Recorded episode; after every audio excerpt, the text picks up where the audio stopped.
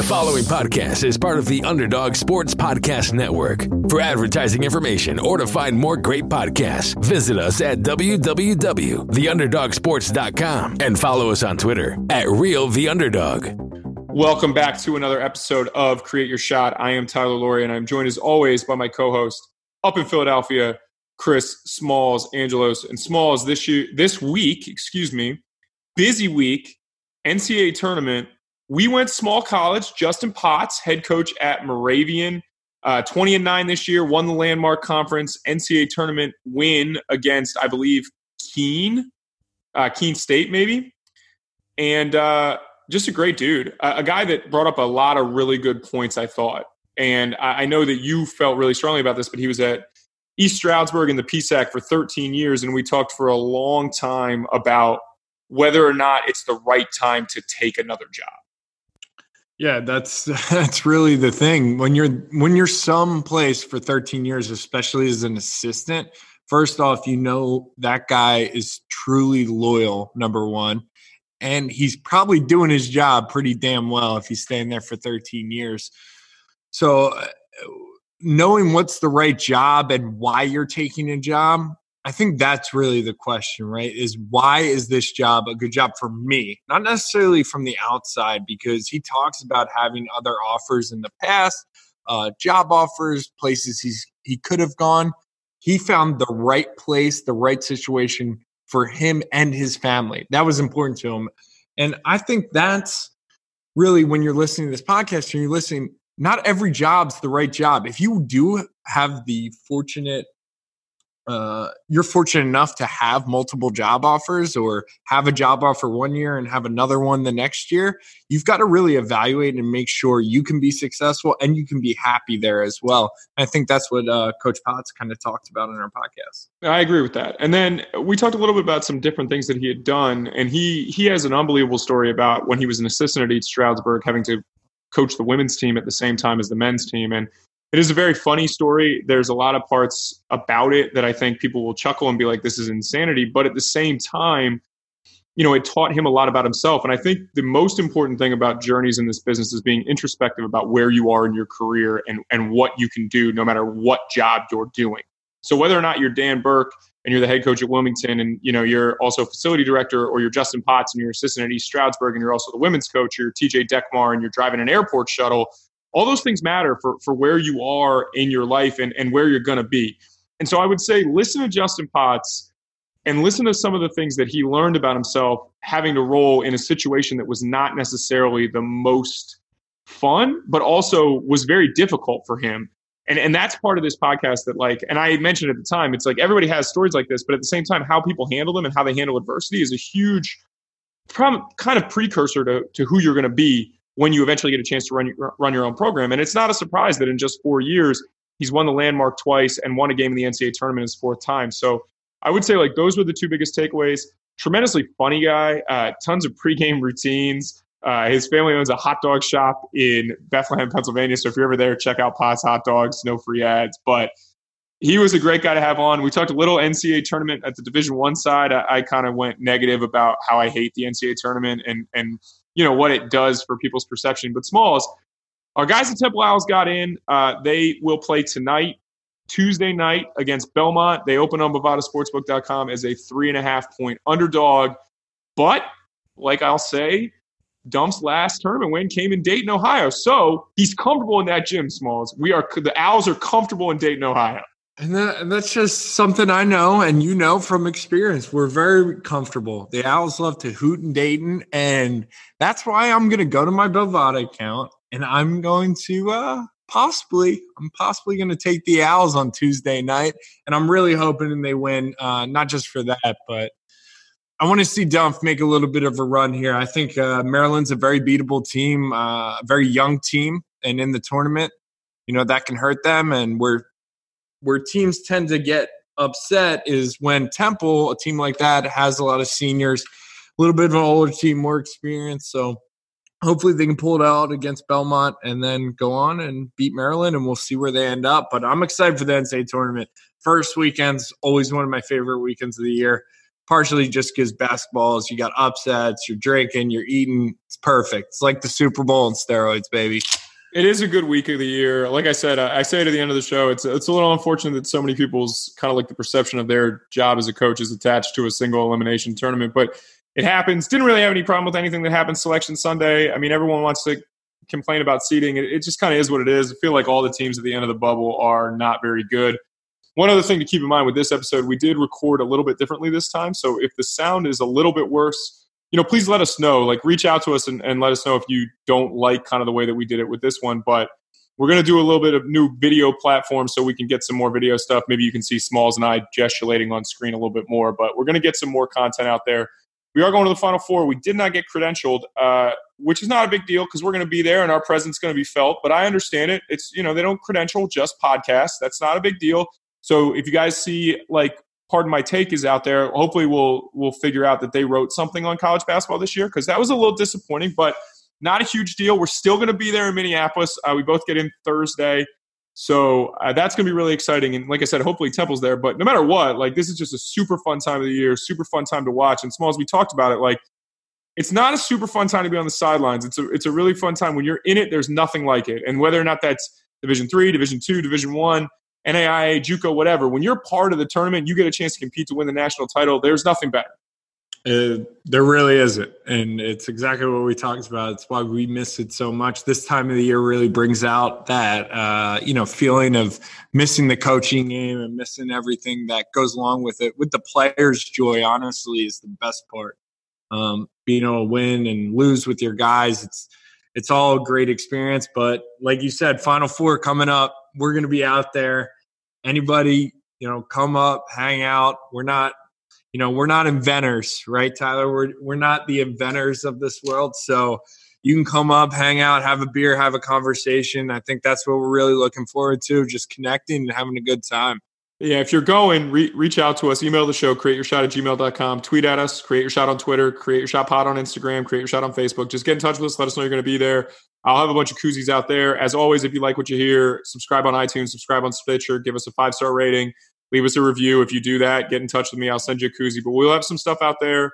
Uh, potentially going to do some interviews out there, get some video content. That'll be very, very cool. So, a lot of really good things happening for Create Your Shot in the future. Also, if you are going to go on Bovada, check out their celebrity bracket challenge uh, for celebrities filling out their brackets. Very, very cool thing there. They do offer a couple different deposit bonuses as well. So make sure you're checking that out because, as Smalls and I both know, and everybody else, if you're an NCAA coach, don't bet on it.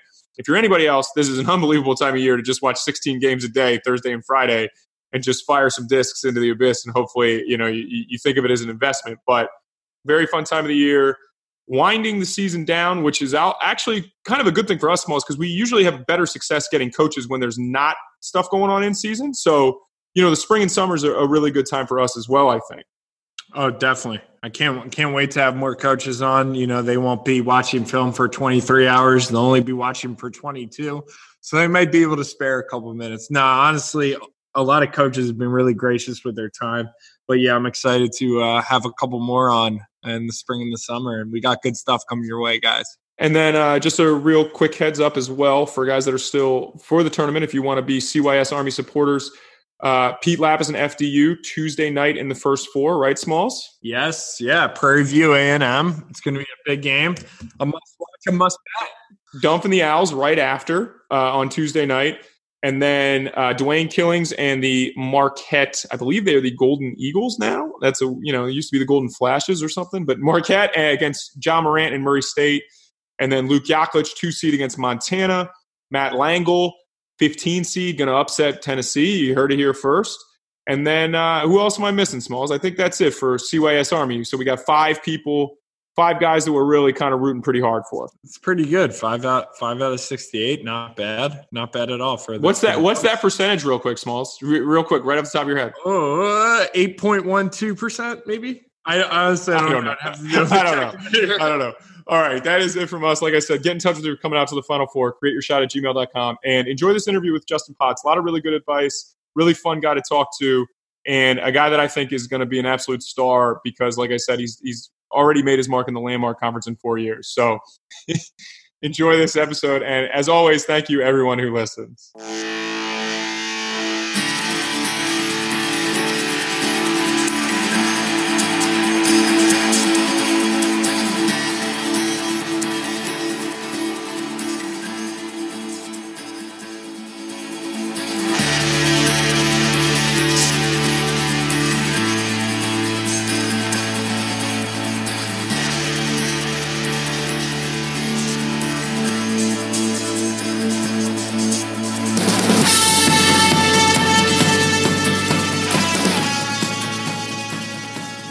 Welcome on Justin Potts, the head coach of the Moravian Greyhounds.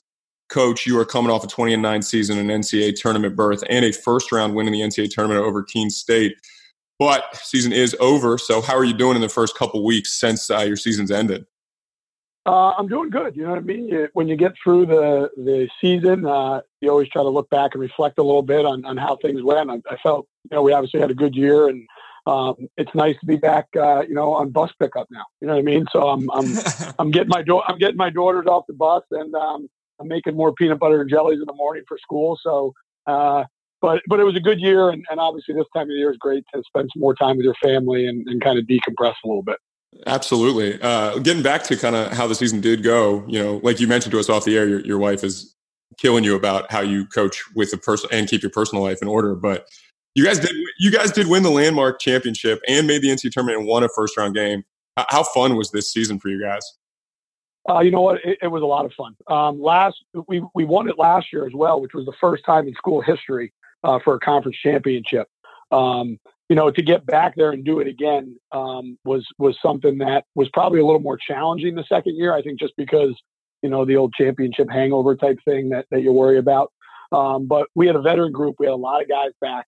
Um, you know, I, I, joked with them at the end of the season. They they almost look like you know like an NBA team. Like they just waited for the for the end of the season to start playing. Um, so I got to figure out how to solve that problem next year. But um, you know, it was a lot of fun. We we had great support within the community and the campus. Um, you know, and and we have two guys I think are, are all timers at Moravian and Jimmy Murray, who's a Plymouth Whitemarsh kid, and O'Neill Holder. Um, both those guys scored over 1,500 points, so um, they made me look a lot smarter on a lot of nights. That's for sure.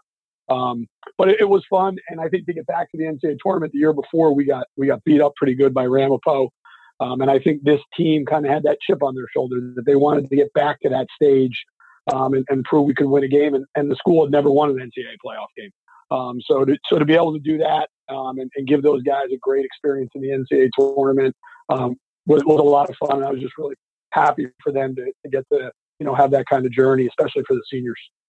You said it right there. I mean, in your you know current for finishing your fourth season, you guys have improved year over year, and even last year you get the NCAA tournament. Now you win a game in the NCAA tournament. How do expectations change, and how are you setting them? You know, for the upcoming years, maybe next year to start, and then following that for your team. Yeah, uh, it's a good question. I mean, I, I think the one thing that we've tried to do um, since I got back to campus is not really, uh, you know, and maybe it's a little different than some coaches, or, or maybe some do do it this way. We don't really have goals before the season starts.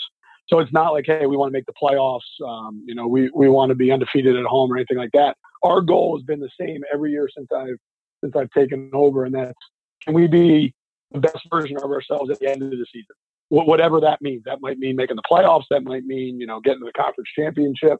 Um, you know, but can we max ourselves out so when we look back at the end of the season, we say, hey, you know what?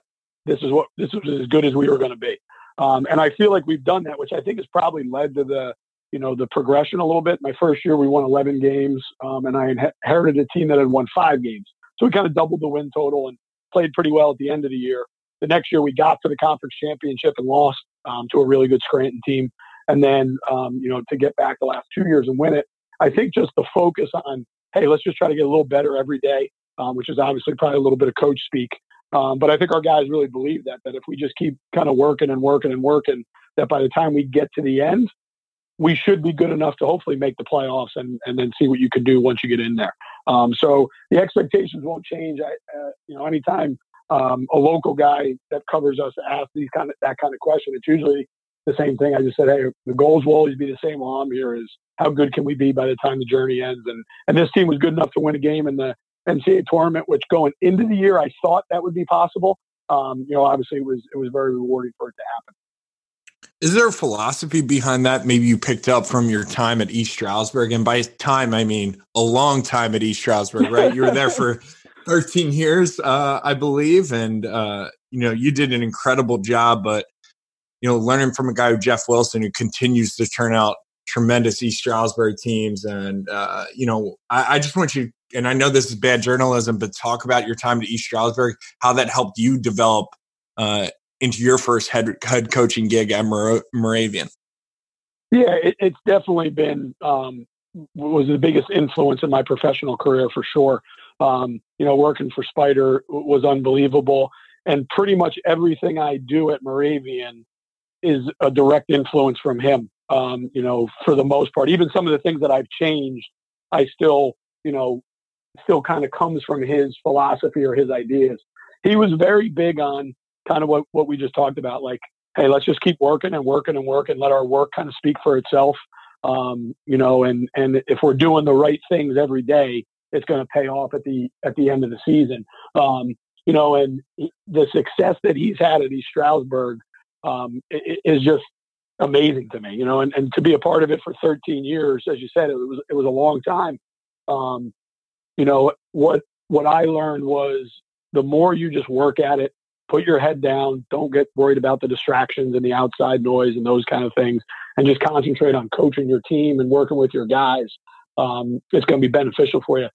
That's kind of where we picked up, or I picked up the philosophy of, of the relationship part of coaching. We were very involved in our guys' day to day operations, you know, whether it be academically or um, socially or those kind of things. And we built really good relationships with them, which I think allowed us to be successful. Um, and again, what he's continued to do there, I mean, to go to an Elite Eight last year, uh, to win the league again, which I think is the fifth time in seven years they've won the East. Which is insane. And the, everyone who doesn't know the PSAC and the PSAC East, West, whatever it is, is it's just incredible to be able to have sustained success at the top and win championships because that league is an absolute gauntlet. You're talking about a ton of teams. You're recruiting against the same guys all the time. It's it's wild. Exactly. It really is It it is it is a brutal league with, like you said, a lot of really good players. Um, you know, a lot of good coaches. You know, you get a lot of Division One guys um, dropping down to some some in the East, some in the West. Um, you know, of all the championships that he's won at East Stroudsburg and all the success he had, the one thing I try to tell people all the time is they have the longest streak in the conference of 16 or more wins.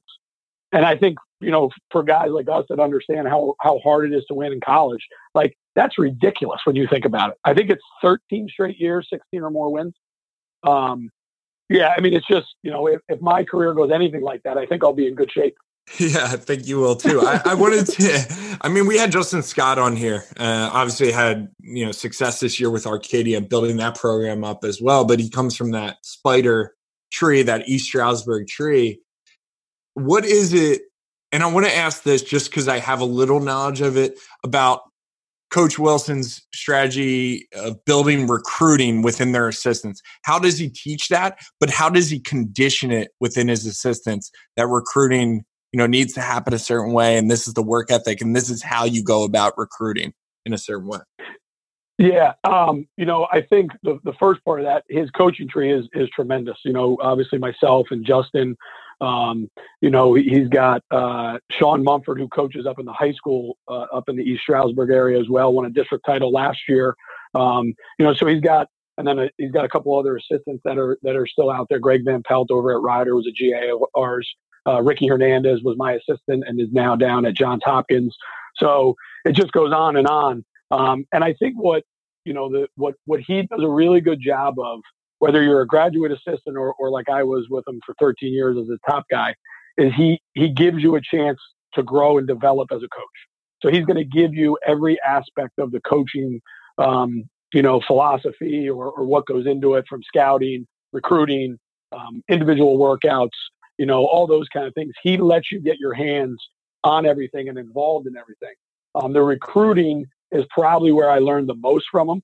Um, because actually when when I interviewed for him, I almost didn't take the job because the program at East Stroudsburg had won four games the year before. Um, so I I actually drove up and watched like a workout, and I left going, I think our I was I was an assistant at Moravian at the time. I'm like, I think our Moravian team is better than that team. Like, I don't. I, Worried about career think, suicide moving over to ESU. correct. So I was like, I don't I don't think I'm going to take the job. And he said to me, listen, we are going to build this and we're going to build it the right way. We're going to go recruit Philadelphia, District One. We're going to run. We're going to press. You know, I, I have an idea of how to do this because he had had some success as an assistant at ESU. Um, so he did a good job of recruiting me because I originally was like, this is not happening. Um, so, and then in terms of his, like, you know, basically philosophy on recruiting, it was it was very simple.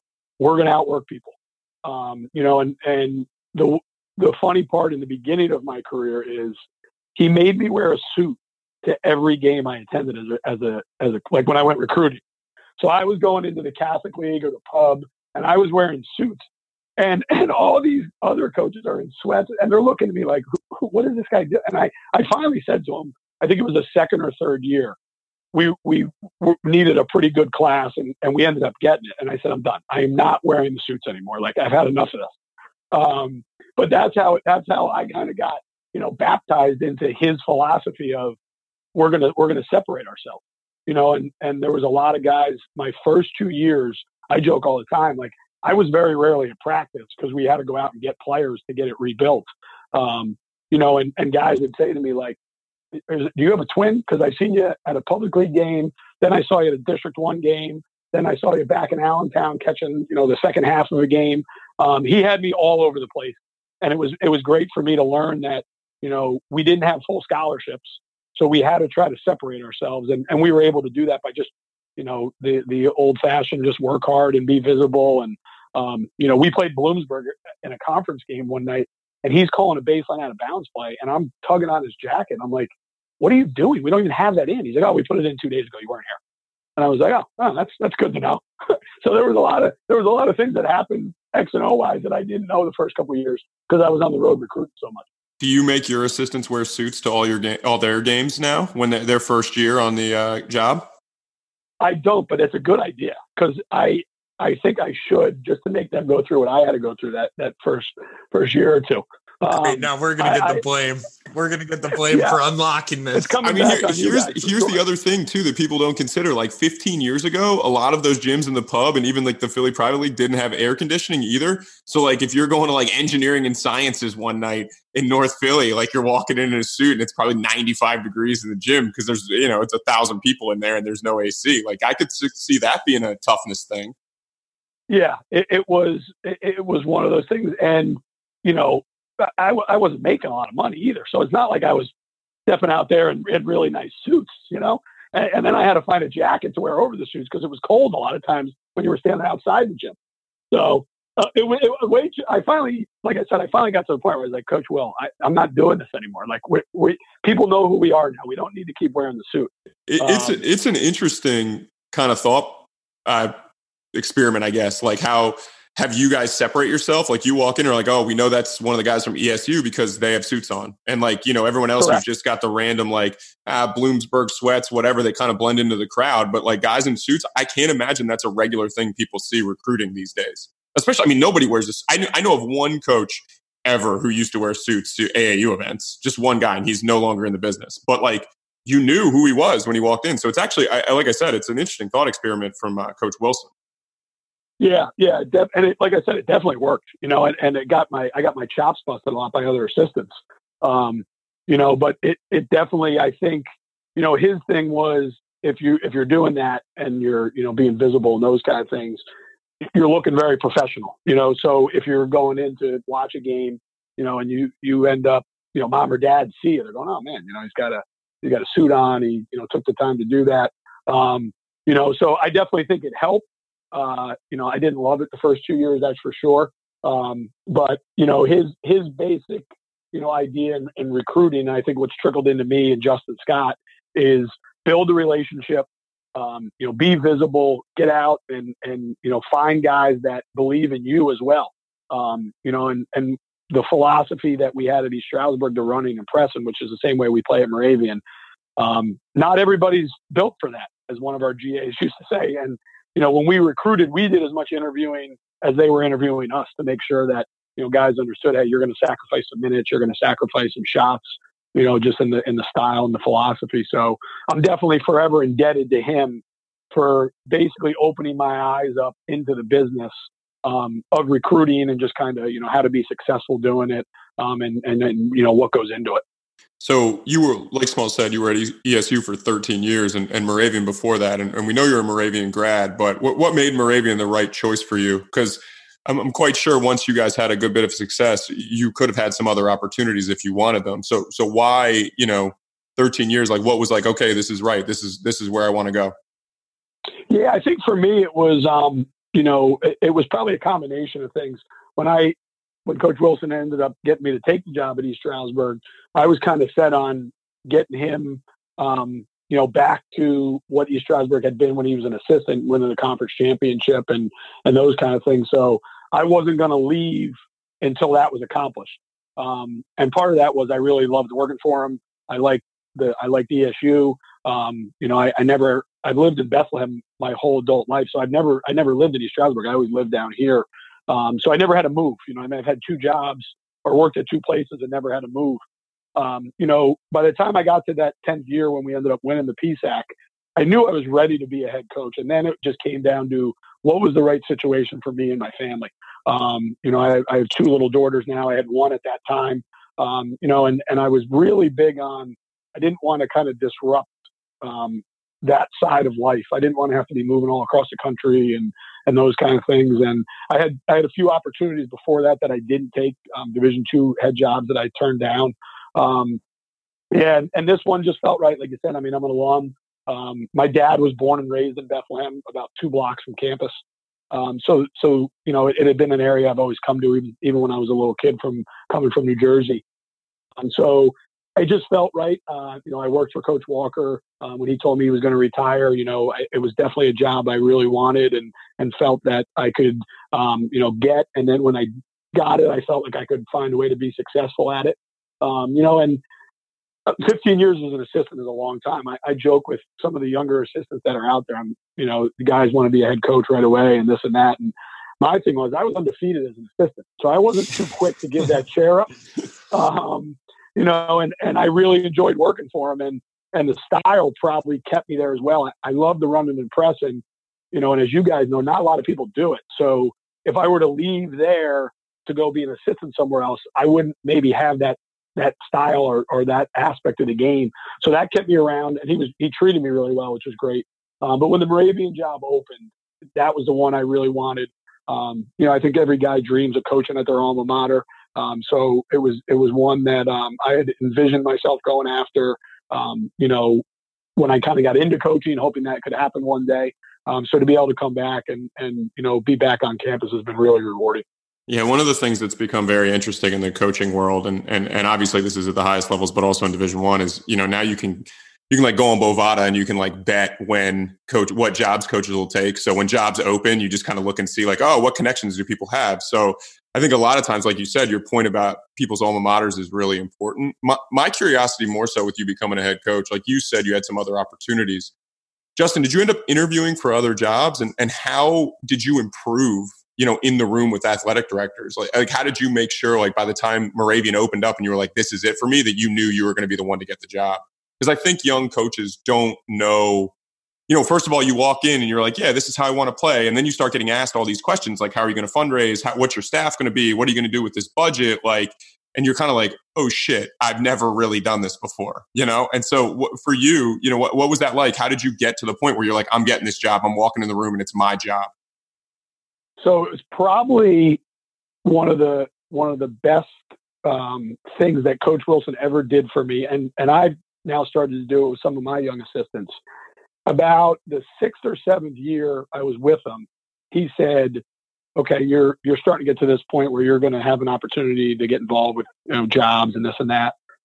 He started mock interviewing now, and and when I say mock interview, not just like me and him sitting in the office, and he got a committee together on campus. We did a phone interview.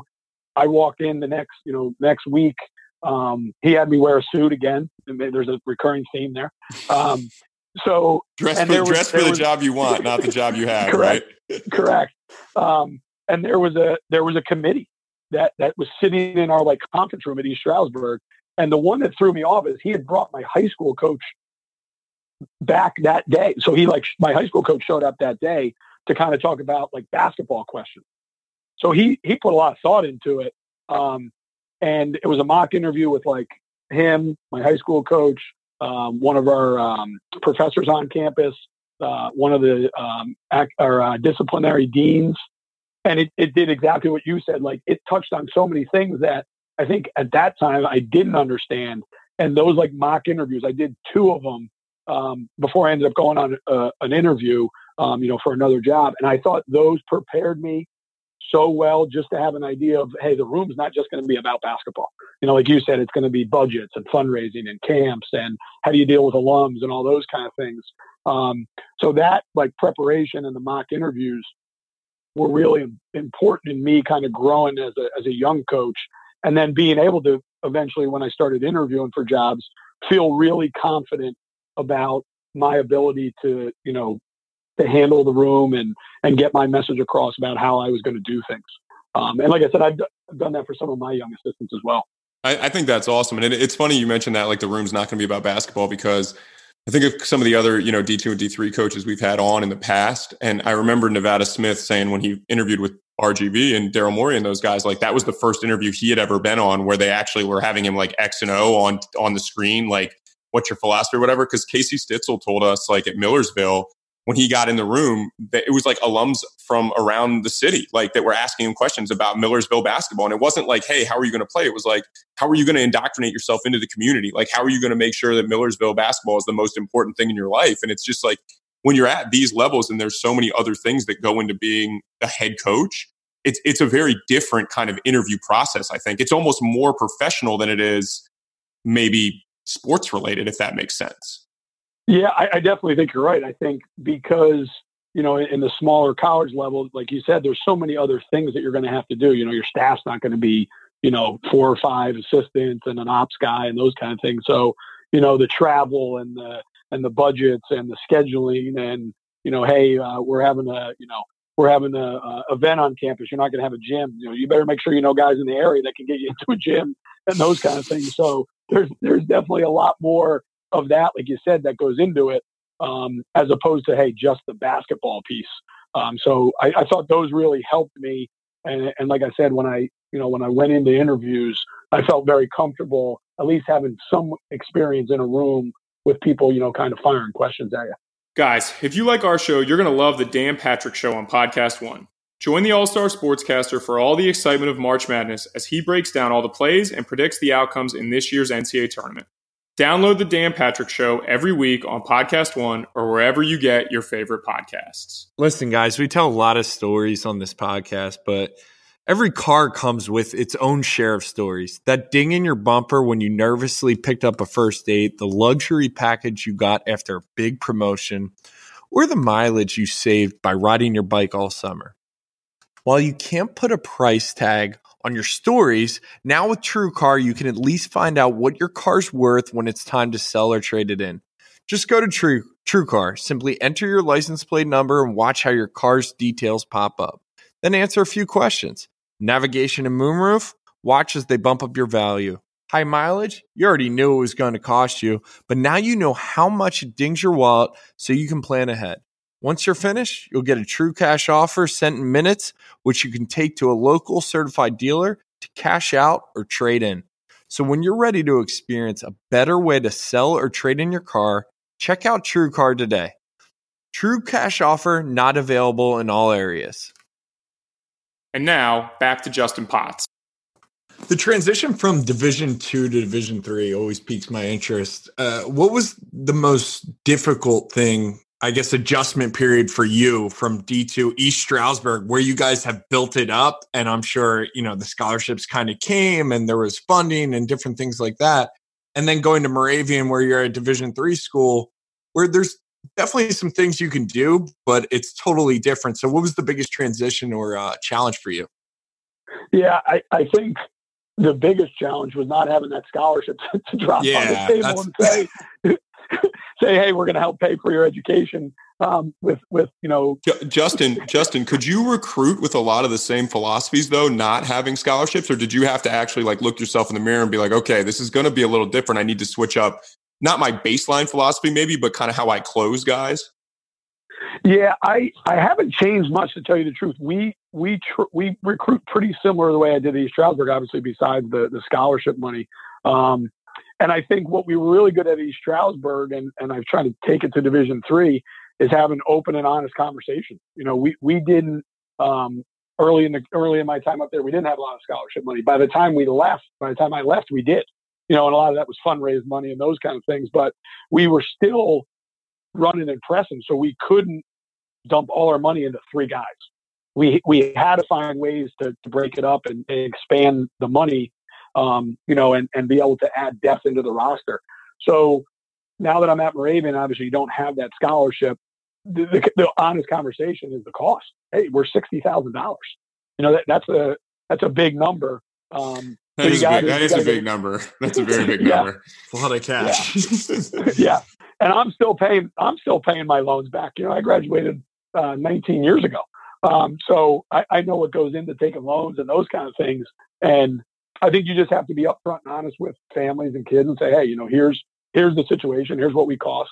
You know, we have academic money and and those kind of things. And and you know, once it's all pieced together, you know, it, it can tend to be a pretty attractive package for some and, and might not be good for others. But philosophy wise, we've been pretty much the same. We're, we're um, you know, we recruit the same way in terms of getting out, seeing people and, and being active and, you know, trying to build that relationship. Um, you know, one of the things that, that Coach Wilson taught me early is it's a no business. So we're going to say more no's than yeses, and kids are going to say more no's than yeses. You know, if you're getting recruited by five schools, I'm going to say one yes. Um, so I think it's just explaining to people, hey, you know, this is how we operate. This is the way we're going to do things. You know, th- this is the situation that it's going to look like financially for you and that kind of stuff. And um, the one line I've told every recruit in 19 years um, is if you don't want to be coached, this will be a terrible decision. Because um, even when I was at East Stroudsburg as the assistant, we were going to coach tough and demand a lot out of you. And I do the same thing at Moravian. So um, I think when you can be that, you know, forthcoming and honest with guys, they know what they're getting into, and then they can make an informed decision as to if it's the right spot for them. Hey, and not to focus too much on East Stroudsburg, but I did a lot of in-depth research. AKA, I went to the Moravian site, clicked Justin Potts' name, read his bio. You coached 55 games as a dual job at ESU on the women's side you got to describe your experience for me just from balancing that act number one and then how you how did how did you enter that? How did that come about essentially where you became the women's coach and stayed for 55 games? So the best part of that too is it was in my like just approaching the end of my first year of marriage as well. So so whoa.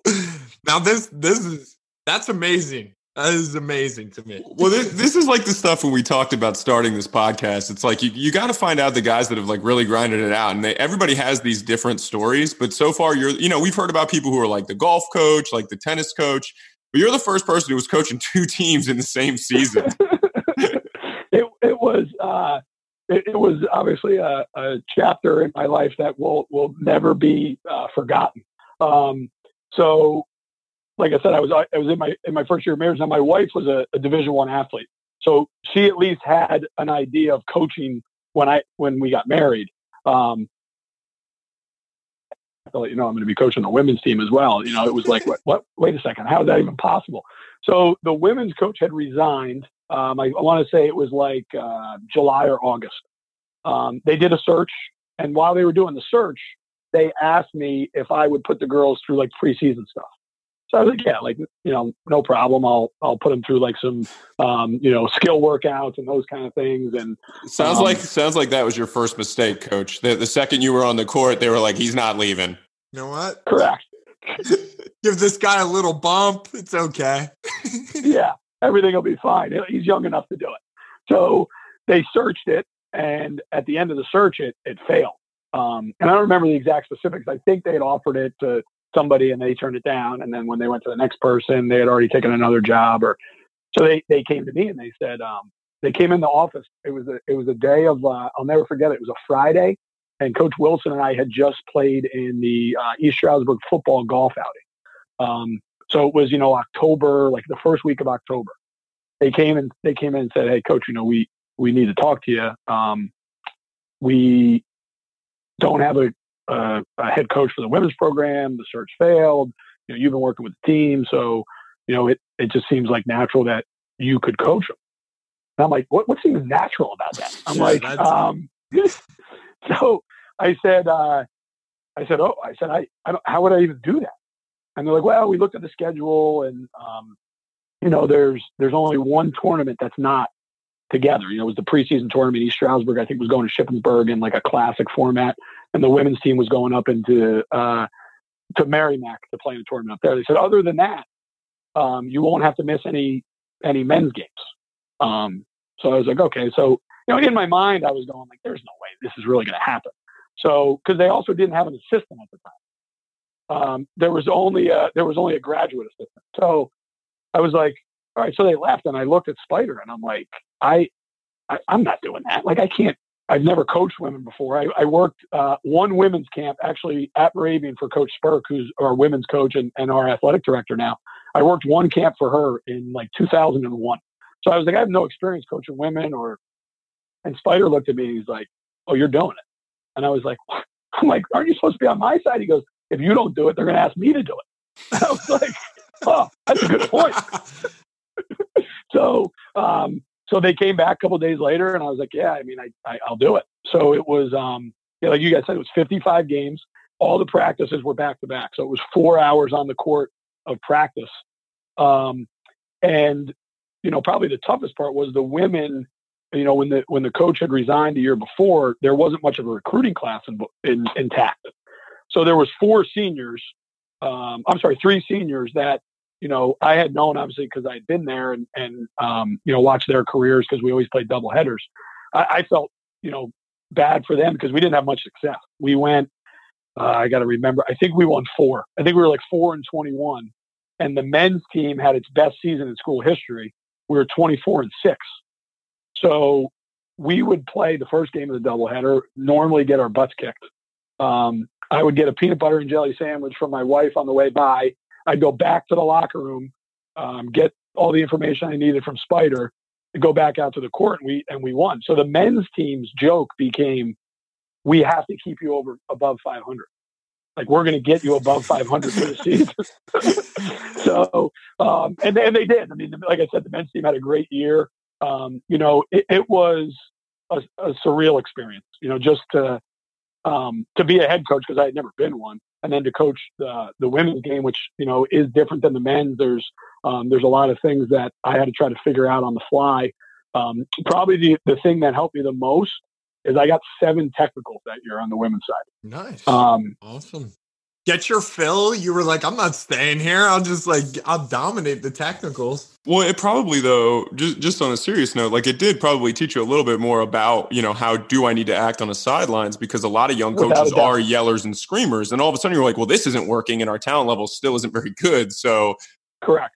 You know, it's a good way for people kind of to tell you as you are going to be a head coach later on in your life, like you know how you look i guess from the outside right yeah without a doubt. I i didn't realize i the officials didn't take too kindly to my sarcasm i guess. There was a lot of you know lines in there that that i probably probably you know overstepped the line. And the funny part was justin scott was my assistant. So he was on camp he was on campus and um, working in the diversity office and was doing some stuff with with the men's team. And i actually said to him like i you got to you're going to be the assistant like so he actually became the women's assistant that year um, and didn't do much with the men's program and i always joke with him today like if they were smart they would have hired you like yeah. they would have just hired you as, as the you would have you would have gone into the women's game um, so the two of us and I thought about getting thrown out a couple of times. Like we get we're getting beat by like thirty or forty some nights. And thrown out so I start get, my scouting. exactly. I could get the second tee and let Justin take over um, and give give him some experience. Um, but it definitely did teach me a lot about you know how to handle situations on the sideline and um, you know just probably a lot about being organized and you know what goes into it. I I always joke the three senior girls on that team were all um, from Bethlehem. They were all Freedom High School uh, players, so they still uh, ever since I coached that team. They stop by the uh, Wednesday night before Thanksgiving. They stop by my house every year. Oh, um, oh wow! So it is it is kind of cool that I was at least able to create a, a bond with that group of girls. Um, and I and I say all the time, I, I have two daughters now, and it's it's the curse of 2009 10. Like I, I, don't have a son is probably because I coached that women's team, you know, because there was a situation in practice one time where I was you know trying to get a message across, and and I turned around and there was a girl she was crying, and I looked at one of the seniors. I'm like, what do I do? And they just started laughing. They're like, Coach, this, this, could happen numerous times this year. And I was like, okay, well, I'm not really equipped for that right now. Um, so I, I, don't really know how to respond to that or how to handle it. Um, so it, it, definitely, you know, opened my eyes to uh, to a lot of things. I will say this: the women's players were much better listeners than the men's players, without a doubt. They were able to, you know, follow a direction or or follow something and understand that part. Um, you know, so I, I definitely learned about, you know, kind of being thorough with your message for sure. Uh, Justin, real quick about that. It also probably taught you a little bit how to lose, right? Because I know that you, you know, you said at ESU you guys weren't great to start, and then obviously you took over a Moravian program that you've now successfully, you know, turned around. But you're not the type of guy. At least it doesn't sound like you're the type of guy that, that's going to be like, well, I'm four and 21, but I'm not going to be here very long.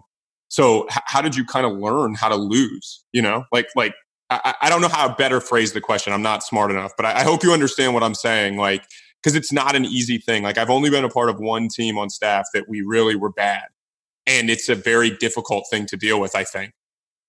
Yeah, it it was um, from from that standpoint. It's a good question. I, from that standpoint, I learned a lot about you know to to steal the Sixers phrase, the the process, yeah. like of what goes into winning. Um, you know, we weren't overly talented, and and um, you know, it was a really young team uh, again because there wasn't a whole lot of recruiting um, that year before. So I think what it it probably did most for me in terms of like just learning how to how to deal with the disappointment is that as a coach, they're gonna they're gonna look at you and they're gonna try to figure out have you thrown in the towel? Did you give into it? Do you not believe we can win? So your message in that locker room is going to impact them a lot going forward to the next day. And obviously there wasn't a lot of success. So you had, I had to keep finding ways to say, Hey, well, you know, we, we did this better today. Now, if we can add this, you know, this piece to that, we might, you know, get a little bit closer to, to where we need to be. Um, and just continuing to get them to believe that we're doing the right things. It's going to pay off at some point. And if it doesn't result in a win, it's going to pay off in your life because this has been a challenging year. So you're going to learn that, hey, when I go out and get a job, if it's not going my, my way, I got to keep you know, working and understanding that I got to continue to try to find a way to be successful. Um, and I think the kids will will feed off that. You know, so if you're going in there and going, you know what, guys, we're a bad team. It's not. Gonna, we're probably not going to win. Um, you know, and like you said, I, I it wasn't a thing for me where, hey, I'm, you know, I'm just going to mail it in. It, it's not really going to affect my career. I was trying to grow as much as I could professionally in that situation, and keep sending the message to the team that hey, we're we're going to get there. We're going to figure it out. We we just got to keep believing. And um, you know, I, I think, and all the way up until the we won the last game of the regular season, which was our only road win of the year. You know, so there was a little bit of light at the end of the tunnel. It was like, okay, we you know we we finally we finally pieced some things together and figured it out. So it, it really helped me, I think, operate in the locker room in terms of sending the right message to your team after the game. Because I think uh, as a young coach, you think, I got to get on them. We were terrible tonight. But the reality is, after what I learned is after losses, you got to build them up more than you do after wins. Yeah, it's a, it's a really good point. Listen, throughout this podcast and through all of our interviews, you can hear through coaches and through yourself that it takes a lot of effort. It takes a lot of work to build a program, but probably even more to sustain success. Uh, and we're recruiting all the time. We're trying to get better professionally, coaching, and trying to balance that act with our personal lives, or in this case, our family lives. So, how do you go about balancing coaching all year round? Division three is all year round, despite what people think it's every kind of day type of thing. How do you balance that with your personal life? Yeah, it's a good question. You know, and and I think um, I think for young young coaches out there, I think the biggest thing is understanding that it's just a game at the end of the day. Um, you know, and I think sometimes when I was a young assistant, I you know every recruiting situation or every game or it felt like a win and a loss when now that I'm now that I you know I consider myself to be on the older side now I look back and go you know it, it's it's more about are you enjoying the journey of it you know and what I do is I get my family involved in that journey um, as I mentioned earlier my wife was a division one athlete she played field hockey at James Madison um, you know she's easily the best athlete in the house for sure um, so you know, I I uh, I get them involved. You know, so we have the team over my house a lot. Um, you know, my daughters are in my office a lot after school, or um, you know, my youngest one's still in preschool, so she there's some days where I'll just bring her right into the office and and um, she won't go into preschool that day or, or daycare. Um, and they, you know, they basically my daughters basically have 16 older brothers every year um, that they get to be around, and you know, they really enjoy um, getting to know the guys. And I think the most important thing as a coach is get your get your guys to see you as a husband and a father, because a lot of times they only see us as coaches. Um, you know, and I, I want my guys to be around me and see me in the other areas of my life and, and how I operate and how I do things. And not that I have all the answers to, to, to being successful in all in, in those facets, but they might pick up one or two things that I do do well. Um, you know, as a father, as a husband, and if that can translate to them, you know, when they go on into their adult life, then then I'm helping them that way um, as well. And then I think when the season ends, um, you know, and like you said, it never really ends because you're constantly recruiting and doing things. It's it's to try to get away from it a little bit and and spend time with you know with my daughters. Um, you know, my my youngest one, we just taught how to ride a bike without training wheels the other day, and you know, I think like if if that was a month ago, I probably would have missed that opportunity. Um, you know, so now to be able to to spend more time with them, and um, you know, my oldest one, I take recruiting, so she'll come to games with me and um, you know ask you know, which player are we coming to see? And, you know, oh, he reminds me of Jimmy Murray or, you know I mean? So that, that, that is pretty cool. Um, and I actually talked to Justin Scott about that because he's a, he's a new father. Um, you know, and I said, you, you have to just embrace, you know, being a dad and, and, and being a husband and, you know, our, our family kind of, um, is the basketball program and our, our guys get to, you know, see my personal side of life whether it's stop by the house or um, again the girls coming to practice. So I I just try to get them as involved as I can, um, and then never take myself too serious. You know, I, I'm coaching college basketball. It's uh, you know I've been living my dream for 19 years, so you know understanding that um, there's a lot of people that would probably like to trade places with me. Um, so you know, not taking myself too serious and understanding that you know this this should be a fun experience for everybody involved. Yeah, I think that's the key is remembering that people just think you have the most fun job in the entire world, and that their entertainment is is your job. And I I, I really always, especially this time of year, you know, conference tournaments, NCAA tournaments, all that stuff coming up. Smalls has texted me a couple times about it. Like, if you're out of the business, this is a hard time of the year to kind of forget like how fun it is. You know, like just even, even if you win or lose, it's just it's just so much fun. Like you get to watch highs and lows. And it, I don't know. It's just, it, it really is. It's the most fun there is. And this time of the year is just crazy. So good segue by me. No big deal. We're going to go yeah, into coach. Great speak. segue. No, it's a great segue. We're going to go into coach speak. This is uh, Bruce Pearl. But I, like I said, this is uh, we wanted to talk a little bit more about your season this year, and you know, as we are, it is Selection Sunday while we're recording. When this airs on uh, Tuesday, we'll know kind of where everyone's slotted in. On Bovada right now, Duke is the favorite to win the NCAA tournament Division One level, but we will see. In this is Bruce Pearl after his win yesterday against Florida in the SEC tournament. I was actually out on Broadway in Nashville yesterday. It was crazy, Kentucky fans everywhere. But Smalls, this is Bruce Pearl on trusting his guys. yeah, I'm living and dying with my guys. They're the ones who got us here. I trust my players, and obviously, you know, Tyler mentioned it. It's Bruce Pearl. How do you grow trust within your players during a season, Justin? Um, that's a good question. And I think, you know, what we've done at Moravian is um, we're very distinct the way we play. So we run, we press, we play really fast. Um, you know, we take 30 to 35 threes a game.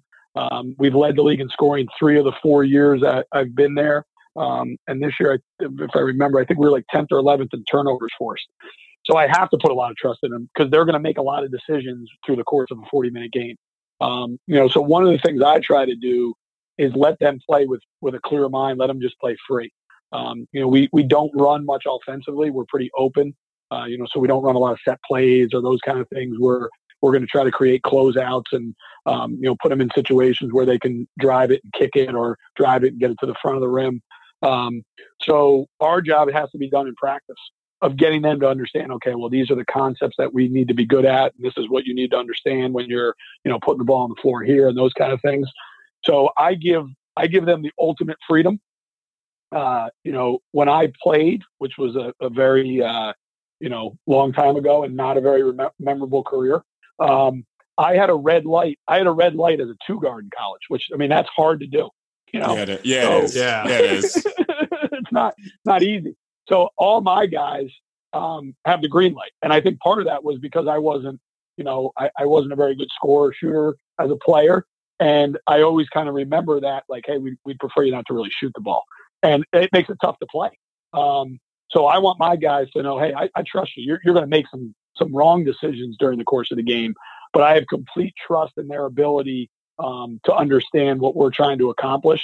Um, and I think they play they play that way. They play pretty free and clear mentally, which has allowed us to be successful. Um, and I think you just you know kind of like like Bruce Pearl said, like they're your guys. I mean, that, you know these are the guys that we've chosen to be here. Uh, we got to believe in them. We got to you know instill confidence in them, and then trust that they're going to do the right things on the court. And then at the same time, I think you can actually tell sometimes when coaches don't feel that confidence in their players from year to year. Like, and I don't want to, I don't want to put any words in your mouth, Justin. So please don't take it this way. But like in your fourth year, you, you probably feel much better about this group than you know probably in your second year with the level of buy-in, like running your system and everything. And, and this year's group of guys, and maybe even next year as well, you're like, you know, now you're comfortable. Like you're you're ending games with timeouts in your pockets and stuff because you you do trust your players. But I do think there are certain groups and, and when you watch basketball and everyone's watching it now, I think you can tell sometimes when guys don't feel that way about their players because it, it's it's a different kind of level of coaching. Correct. I, I definitely agree. Yeah, my my first year or two, um, you know, I probably called more timeouts at end of game stuff to try to figure things out, or um, you know, to try to slow a rundown. Where now I I kind of like you said, I, I it's my group. Um, this was the first year of all my guys. Um, so I think there was a little bit more of okay, these guys have kind of been through it. They they have some experience. We had two seniors that were um, four year starters. So those guys had a very good understanding of, of what I would would want in situations, and were able to kind of you know make that happen. Um, but I definitely think you can see it. You know, you can tell when when that level of confidence or trust isn't there. Um, you know, and I think teams that win at this time of the year or in playoffs, it usually has a lot to do with the trust and the confidence. Uh, you know, because you're playing a lot of really good teams, so that little bit of an edge can make a difference between a win or a loss. Hey, coach, are you? Uh, I'm always curious about this. Are you more of a end of a game, let your team play, or are you calling a timeout, or is it just completely situational how the game's flowing for you as a coach?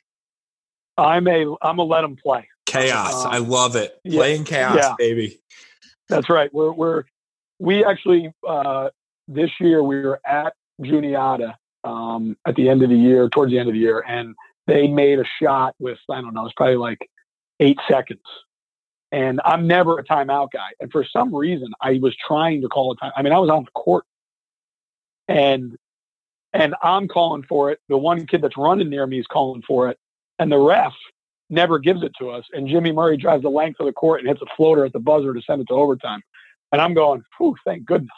You know what I mean? But yes, I'm a chaos guy. I think you can get a better shot in the open floor with without um, you know letting the defense get set and those kind of things.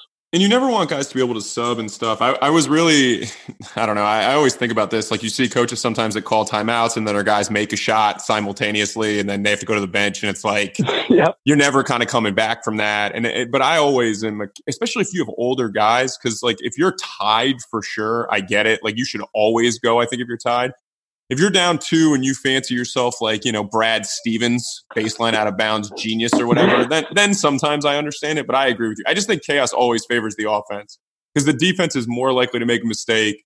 Like referees are more likely to probably call a foul when things are going nuts. I guess I, I don't know if that's actually true, but I, am a big uh, chaos guy as well. Yeah, you you're a big analytics guy, so you should you should have those stats up, Tyler. I'm a little ashamed of you right now. I just I just always feel like at the end of the game, like I, I don't know, this this is gonna make me sound kind of fraudulent as a coach, but like I don't know how even the best like sideline out of bounds guy, I, I just don't know if that always is gonna work because like you never know if players are going to do things exactly right. Whereas like it feels like every player is pretty good in transition, you know, like you get the ball out of the rim or something and it's it's a tie game, like guys going downhill. Like I don't want to stop that momentum. Something better is probably going to come from that rather than like stopping, catching my breath. If the other team is really good at scouting, maybe they know what you're going to run with seven seconds left because they've seen it on film. I, you know, I just think that it there's so many different things that can go wrong. And that's where I do think that level of trust is so important. And, and we see it a bunch. You, because there are coaches I know that will always call timeouts, and then there are coaches who will never call timeouts. Yeah, and I think, like you said, the one thing at the end there that you said is the the amount of scouting now that's done, you know, the synergy stuff, and all. I mean, there's so many things that are available for us as coaches to figure out tendencies at the end of the game, and you know, hey, if he calls timeout, you know, side out of bounds, this is what they've run, so you can prepare your team for that. Um, and then the other thing is the the ability of players today to switch. You know, guys can guard multiple positions now. So now you get to the end of the game, you, you call timeout, and you want to draw something up you know, and they come out, they're switching everything. So whatever you drew up maybe doesn't work that well against the switch or, um, so I agree with you. I think the open floor lends you to a guy going, Oh, I'm going to go take that guy and start run. Now he leaves a guy, you swing it one more, you, you know, you, you a lot of times could get a more open shot that way than you're ever going to get, um, you know, drawing something upside OB. And, and I do, I do not have the, uh, the Brad Stevens genius level in my, in my creativity from the side out of bounds. I can't remember who we were joking with, but but somebody was saying like during the Celtics playoff run last year, like he was kind of like watching Brad Stevens plays, and then at the beginning of this year, the first like ten teams he played all ran like the same two Boston Celtics sideline out of bounds plays. It's awesome. Uh, I'm going to transition over another great segue by us, but we got city review, and yeah, we have city reviews in big cities: Philadelphia, New York City, Boston, L.A. But the ones I love are those small little towns. That's what I love to learn about. That's where the guys, Division two, Division three, are recruiting. They're stopping in. They're seeing some guys. They're grabbing a bite to eat. So I'm really excited about this. It's not the birthplace of Jesus, but it's close. Bethlehem, Pennsylvania. Coach Potts are giving us three restaurants, two bars, night spots, and one activity to do in Bethlehem. I heard you had some sources on this, so I'm excited. Yes, we did. I did a little. I did a little research last night uh, when I was when I was with my family at a, at a friend's house. Um, you know, tried to pick their brains a little bit about where they would uh, where they would go. I am going to say that I I'm not going to use my family's restaurant. My my family owns a hot dog shop in Bethlehem, Pennsylvania. No, um, what's it called? Because they got to try it. it. Throw it yeah. out there. It, it's uh, Potts' Hot Dogs. Potts it has been there for it has been there for 48 years. Wow. Um, I that's probably what I would be doing if I wasn't coaching. I'd be rolling hot dogs, you know, at a grill every day. Um, but I'm not going to use that. I'm gonna I'm gonna I'm gonna go with uh, I'm gonna give you breakfast, lunch, and dinner. Love so I'm going to say the best breakfast spot, and this is not just in Bethlehem. This might be in the in the eastern half of Pennsylvania. Is Dardo's. It is a it is a little a little place uh, right off the main street in uh, in Bethlehem. It's probably like I don't know three or four blocks from our campus. Um, best uh, best uh, breakfast potatoes you've ever had. Wow, they, they are. They How are, are they? Well done or what? Yeah, they're crispy. They're um, yeah, and uh, so Dardo's would be my breakfast spot. Um, you could also do lunch there. They got a great BLT as well. Um, lunch or you know my second choice would be Martolucci's Pizza. Mm. So we we feed the team a lot from there. Um, they have really good chicken parm and those kind of things. Um, but the pizza, the pizza is excellent. Uh, they have a thin crust Sicilian. I know that probably sounds like an oxymoron. It does. Um, yeah, that, it's, yeah. it is an oxymoron. But continue. Yeah. not a real, not a real so, thing. Not a real thing, but it is. It is excellent pizza, um, and probably where I spend, you know, uh, almost every Friday night during the season. I'm picking that up on the way home. Um, and then uh, Main Street in Bethlehem has a lot of good restaurants, but the one I'm going to go with is the Apollo. Um, mostly because their appetizer their appetizers are unbelievable. I mean, they have like a full sheet of page of appetizer choices. Um, we were actually just there on Friday night, um, and it is it is a great spot, nice little bar area, good atmosphere, um, and then you're within walking distance to the downtown area of of uh, of Bethlehem. So the Apollo, Dardo's, and Martolucci. I love it. I'm a small plates kind of guy. I know Tyler is too. You get a bunch of appetizers for the table. Everyone's picking. Everyone's having a couple drinks. You're not too full. It's almost perfect. And you're on the crispy train, which is huge. I mean, I feel like we can hang out. I'm gonna I'm gonna throw you this though. I'm a small plates guy with the right company. I'm I'm not doing this thing where like you're not allowed to have something that everybody orders. You know, don't come to small plates with me and order for yourself. That that's my thing. Like so I'm, if I'm with a group, Yeah, we gotta be we gotta be on the same team. Hundred percent, hundred percent. We need Yeah. communication. Also, when the bill Yeah. comes, we're just splitting it. Like it's not like I ordered these things. It's just however many people, it's split right down the middle. That's that's what I need, and then I'll go to Great any small plates places. Seriously, I, I, I like that. I think it goes back to what we talked about. There's got to be a trust level. I mean, we we we, we, we got to make sure that we're, we trust that we're going to be able to share. These We're trusting our guys. Well, That's you right. just, you just never know. You just you just never know where you get a couple, and then all of a sudden, like the guy, maybe he's new to the group, and he just he pulls some crazy shit, and you're just like, look, man, this you're never getting another dinner invite again, or at least not to a small plates place. That's for sure. Correct. Correct.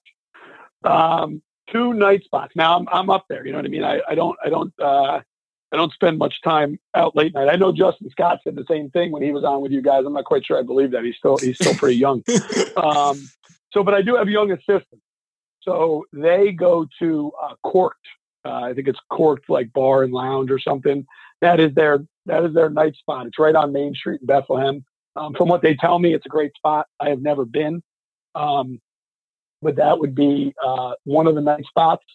Um, the second one, I I go. I'm going to say my back deck in, in the summertime. I love You know what that. I mean? Like Coach you know, was we, there. we, yeah, we hang out there a lot. We get the tiki torches set up, and you know, just just en- just enjoy a night sitting sitting out back, relaxing. That's perfect. That's Um, perfect. And Give then one activity. activity. Yeah. Uh, I, I don't know if you guys know this, but Bethlehem is um, is home to the largest outdoor music festival, Isn't it called Musikfest? Musikfest. It is it is a, a ten day event um, in the beginning of August. You can get all sorts of types of music. They got food vendors. They uh, shut the streets down. You're able to you're able to drink. Um, you know, walking through the streets, everybody gets mugs. So you just put your beer, your drink in your mug, and you walk you walk through downtown Bethlehem. So I would say Musikfest is a must stop if you've never been to it. Um, to come up for a day and you know just just take a walk around the downtown area of Bethlehem. I, I uh, as Smalls knows, uh, this girl certainly doesn't listen to the podcast, but I did date a girl from Bethlehem for a good while in college. Uh, it was ended up being a bad recruiting job by me. Definitely, uh, definitely a swing and a miss. But I went to Musikfest, and my my favorite memory is we got to Musikfest at like noon or whatever. I ate a funnel cake. Then I had another funnel cake at three, and then before the concert at eight, I had another funnel cake. So my my three meals a day at Musikfest were funnel cake, and I had three different toppings on each one of them. So pretty good day at Musikfest. That was probably the only Yeah. good thing that came out of dating uh, the girl from Bethlehem. But I, I Musikfest is a good time. Like those mugs are awesome. Like it's actually not a crazy expensive place either. It's just typical like fair Correct. type stuff. But it, Yeah. it, it is good. Uh, all right, ten touches.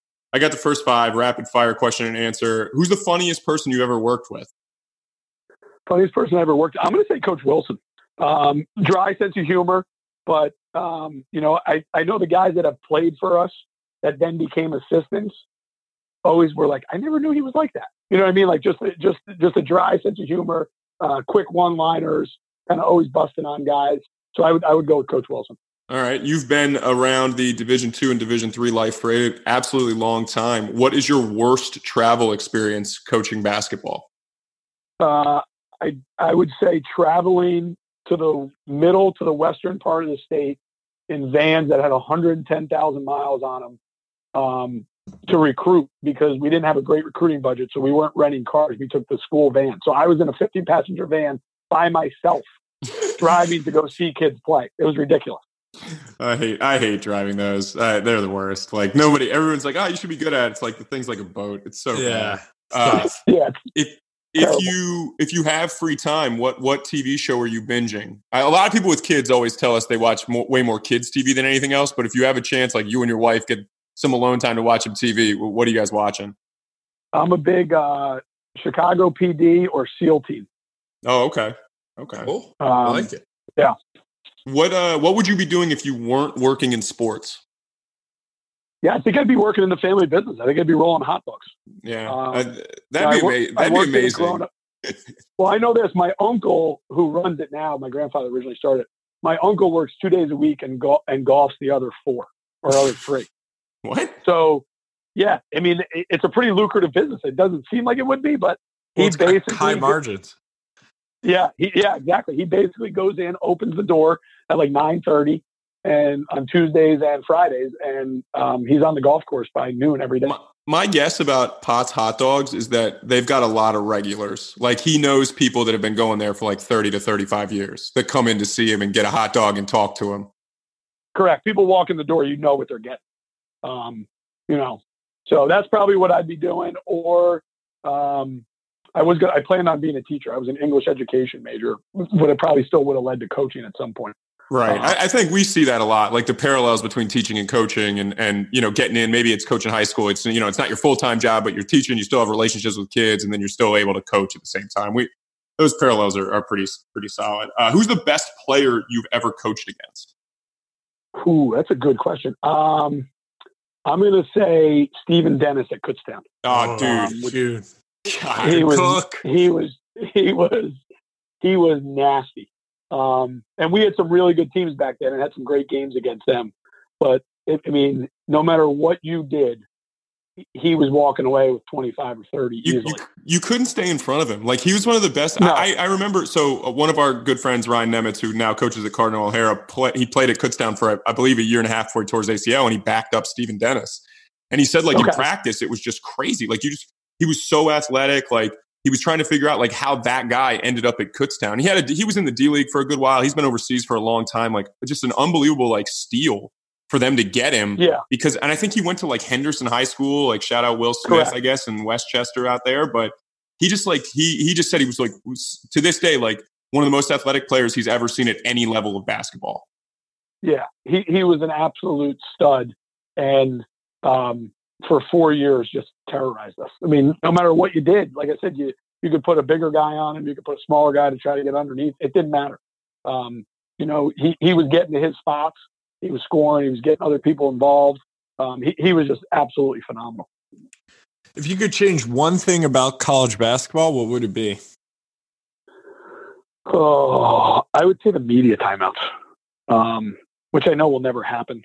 Um, but the way we play, we're trying to play fast, and, and I don't want the game to stop. Um, you know, we only used them this year when we made it to the NCAA tournament. Our conference doesn't use them.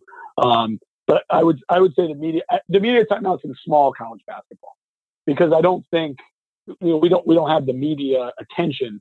Um, you know, I, I, know it's beneficial for you when you make the NCAA tournament. If you've had used them, you at least have a, a better feel for them. Um, but I, I, would say that or moving the three point line back. Yeah, and we we didn't have them at uh, Philly U in our conference, but uh, anytime we went to play at a PSAC school or in the NCAA tournament, it kind of messed us up because you don't get the same flow. It's it should almost be across the whole. It should be the same rule across Division Two and Correct. Division Three. Just makes no sense to change it up. Wait, Smalls, you guys yeah. didn't have media timeouts? Not in the CACC or anytime we played a home game. It's just it, we never did. It was great. That's the stu- That's the stupidest thing I've ever heard. Though the rules Why? are di- that the rules are different. No, oh, no, yeah. no. I, I don't yeah, mind yeah. like media timeouts or not, but like, what's Division Two doing if they're not like? Like that's Correct. that's, yeah, that's they, like a very different part of the game. Like you coach to be differently in the tournament too because your your players are not used to it, and yeah, it gives them rest and stuff, I guess. But it also we've been playing with the rhythm all year, so not not an excuse, but it always always messes us up. yeah, I definitely think it should be a blanket rule. I agree with you guys. It should be either, hey, Division three, everybody's going to use them, or nobody's going to use them. Um, you know, so yeah, and we're we're definitely for moving the three point line back, as uh, you know everyone seems to shoot from half court and six ten guys shooting from threes. It's it's yeah. the simplest thing. Just just make it to FIBA three point line. Like more guys are going to play European basketball than in the NBA. Like it, it's a, it's a very easy transition. Guys are way too good now. Like I just think like that's probably the easiest change they could make, and I don't think anyone would complain about it. I, I really don't. Yeah. What's your What's your best moment as a coach? Uh, whew, I've been I've been a part of a lot of good ones. I would say uh, winning the conference championship at Moravian, uh, not this year, but the year before, because it was the first one in school. It was the first one in school history. Um, you know, it, it was it was emotional. I was pretty emotional, having been an alum and um, you know been an assistant there beforehand. Um, but that senior class uh, there were two guys, Matt Cardone and Khalil Rhett. Their freshman year, the team won five games. So to to flip it around and win, you know, win 20 in a conference championship for those guys to go out um, was really special. Um, and to do it on the road too. You know, our two conference championships going into both of the games. Um, the two teams we played were combined 24 and 0 at home, um, and we won. Bo- and we and we won both of them. So to you know to win a, a, championship game on the road against a team who hadn't lost at home all year, and then the same thing again this year. Um, but I would say the first one was was a little more special just because it was my first one as a head coach and the school's first one. Yeah. What uh, do you have a pregame routine? Any uh, superstitions? Yeah, my as my wife would say, stupid stitions. Um, there, I, I, am I am very routine driven, um, almost almost a little OCD, I would probably say. So, uh, growing up, my grandfather um, would eat Tastykakes a lot, and he would he would eat them the the chocolate cupcake ones that come in like that three pack. He would he would eat them with a spoon. Yeah. So he would take a spoon and like cut it off and dunk it into the milk and then eat it. So probably for the last 10 years, I have three, I call them game day cupcakes.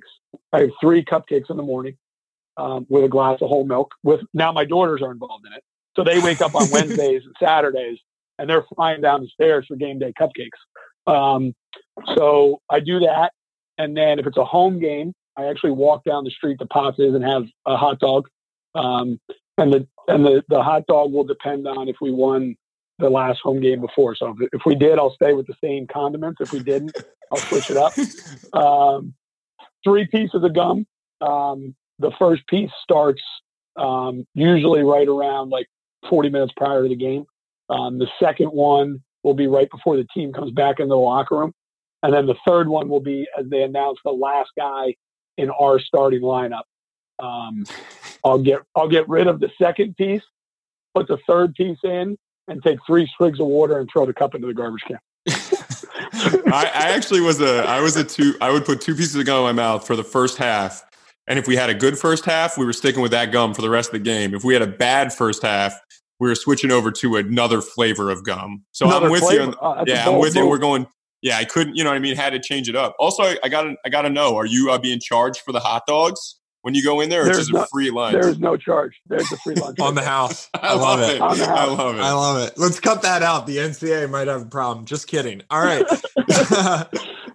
no, but honestly, this is the type of stuff I need to know, and I actually need to know it for upcoming the NCAA tournament. Obviously, Division One coming up. I need to know because I need to know what routines are effective for coaches. So I can go on to Bovada and I can, you know, make some educated bets, some stuff that Vegas doesn't know that only me myself as the insider, you know, could have insight into. What's your hidden talent, coach? You got to have some secret talent with all those superstitions as well.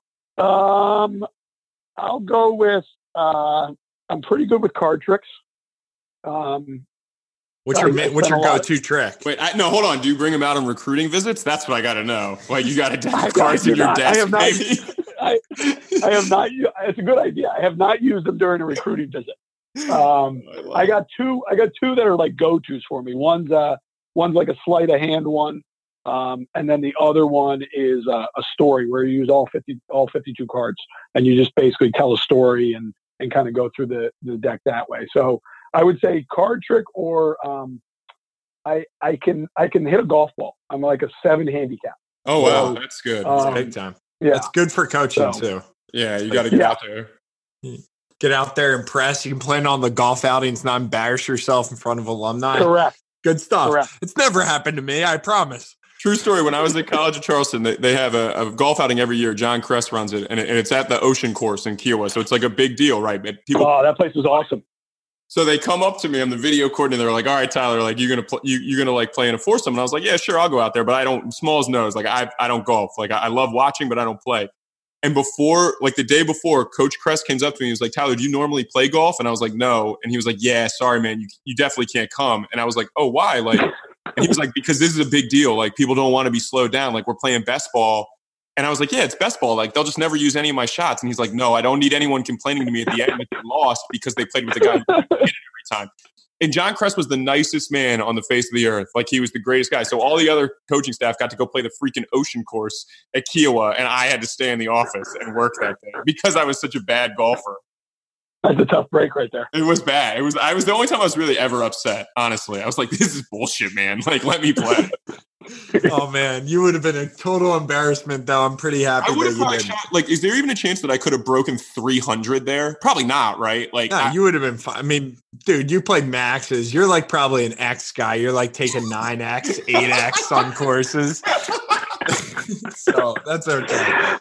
I want to. I want to know what it would have been like with like you probably would have been put with like a group of alums or you know like business guys. Like that would have been a phenomenal conversation to have to explain to to your boss like why these guys are no longer going to be like donating to the program. or because- or they would have been like your team donated tons of money because you were like the guy that wanted to shotgun beers after every hole, and they had the best. That's another valid point. That's a good point. Like I would have just, I would have just tried to like not hit it. You know, I would have just been like, ah, you guys are good, like, and just you know provide the good conversation and the comedy. Like that would have been my job, I think. But they were they were not interested in that uh, that side of my coaching personality, I guess. Oh man, we will have to get on the golf course and do some video content. But final question here: two podcast guests we need to have on, Coach. Uh, I'll say Spider, um, Jeff Wilson, and um, I'll go uh, Joe Mantegna at Blair Academy. Um, yeah, he's. Uh, I've known Joe for a long time. He, him, and Coach Wilson actually worked together at Lehigh.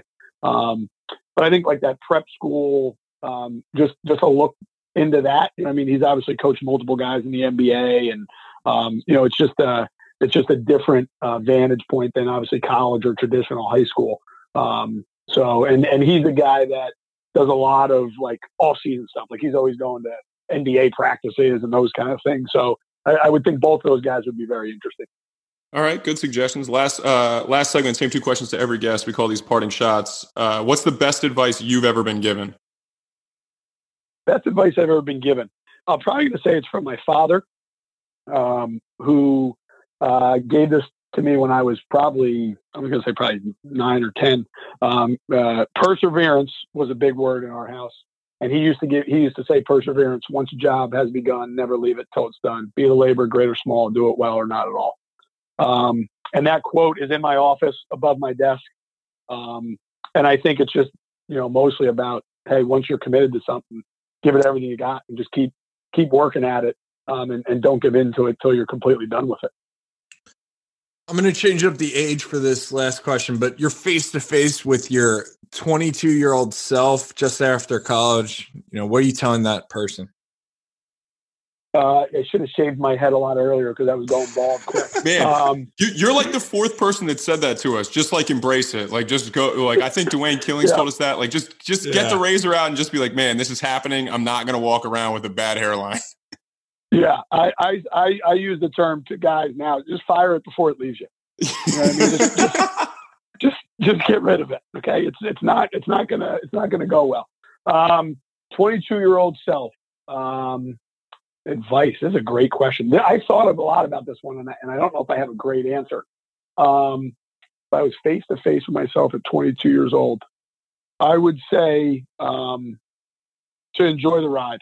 You know, I think early in my career, like I said earlier, I, the ups and the downs, and now I think I've become much more, um, you know, down the middle and understand. Hey, you're going to win some games, you're going to lose some games, you're you're going to get a recruit, you're not going to get a recruit. Um, you know, so it's just to to the younger coaches that are out there, um, enjoy it. I mean, like we've said before, I mean, it. You know, we're we're coaching a game for a living. Um, it doesn't get much better than that. Um, you know, and and then the other thing that I tell my players all the time is don't chase the dollar, chase happiness. So find something that you really love to do, and it's going to be much more enjoyable for you as an adult than if yeah you're making a lot of money but you don't really love what you do. And and I know you know money kind of makes the world go round, but um, you know try to find something that you really enjoy, and, and I've been able to do that for for 19 years. I've never felt like I worked a day in my life. No, I, I I hear that, and I think that is good advice. I appreciate you giving us a couple different ones uh, because I think there's always good stuff to consider. But we've taken up a lot of your time. Like I said, it is Selection Sunday, and and we do know that your wife wants you to be a little bit more balanced. So I don't want to take away any more time with with you. national holiday. It's a national holiday, right? I mean, Selection Sunday is a national holiday. honestly, before we sign off, like I always, I have a love hate relationship with Selection Sunday. I wish they just revealed the bracket. I'm so tired of Charles Barkley like talking about college basketball when he hasn't watched all year. but I, I want like Temple to make it so badly. I'm really hoping they're in the first four just because they announced those games first. So I can just turn the TV off after like two So you can minutes. turn it off right after. that. Yeah, instead of having to wait for like hours and, and just be like on the edge of my seat, like biting my nails. I, I want to get to the point where this doesn't matter to me anymore. Yeah, But I'm- Tyler I'm- loves life. And you can tell he's real. He's real enthusiastic, real positive guy. I mean, it's like I, I've said this before. Like bracketology and bubble watch is like drugs for people. They just like cannot get enough of it. It, it just and so this time of year, it's just flooded on your timeline. Jon Rothstein's tweeting every five minutes. Like Joe Lunardi's on TV from like a bunker. Nobody knows where he is, but he's on TV every 45 minutes. It's like, it's just, you just, I'm just so excited for today. Like we get the bracket going. Duke's probably going to win it all anyway. Like I said, just go to Bovada and, and put all your money on that. What it's, it's fine. But like, I just am, it, you're right. It's a national holiday. It's everybody's favorite day of the year. And now we get to argue about who did or didn't get in. So I'm, I'm really excited. That's that. the that's the one part that that that drives me crazy at the end. Like you're saying, like the drawing out of selection. And then the then the talk goes to well, who didn't make it? Like that, like it matters. You know what I mean? Like there's nothing we can all do about it. Yeah, it's it's cares? just it, and again like because I guess because I'm a little bit jaded and Smalls is going to make fun of me, but because this impacts so many coaches' jobs, like this one Correct. hour long show, especially the Division One level, impacts so many people's livelihoods. Like it may seem like I'm being dramatic, but it, it just definitely does, you know. So I don't know. I, I'm going to watch and hopefully Temple's in there, and, and then I'm going to probably have to do yard work. So it's going to be a really fun Sunday. But he is at uh, Coach underscore Potts on Twitter if you want to follow him. They are at MC Greyhounds on Twitter if you want to follow Moravian. And Justin, man, thanks for all the time this morning. Uh, great insight. We, we had a blast and uh, enjoy some time off, all right? Yeah, I appreciate you guys having me. I appreciate what you guys do.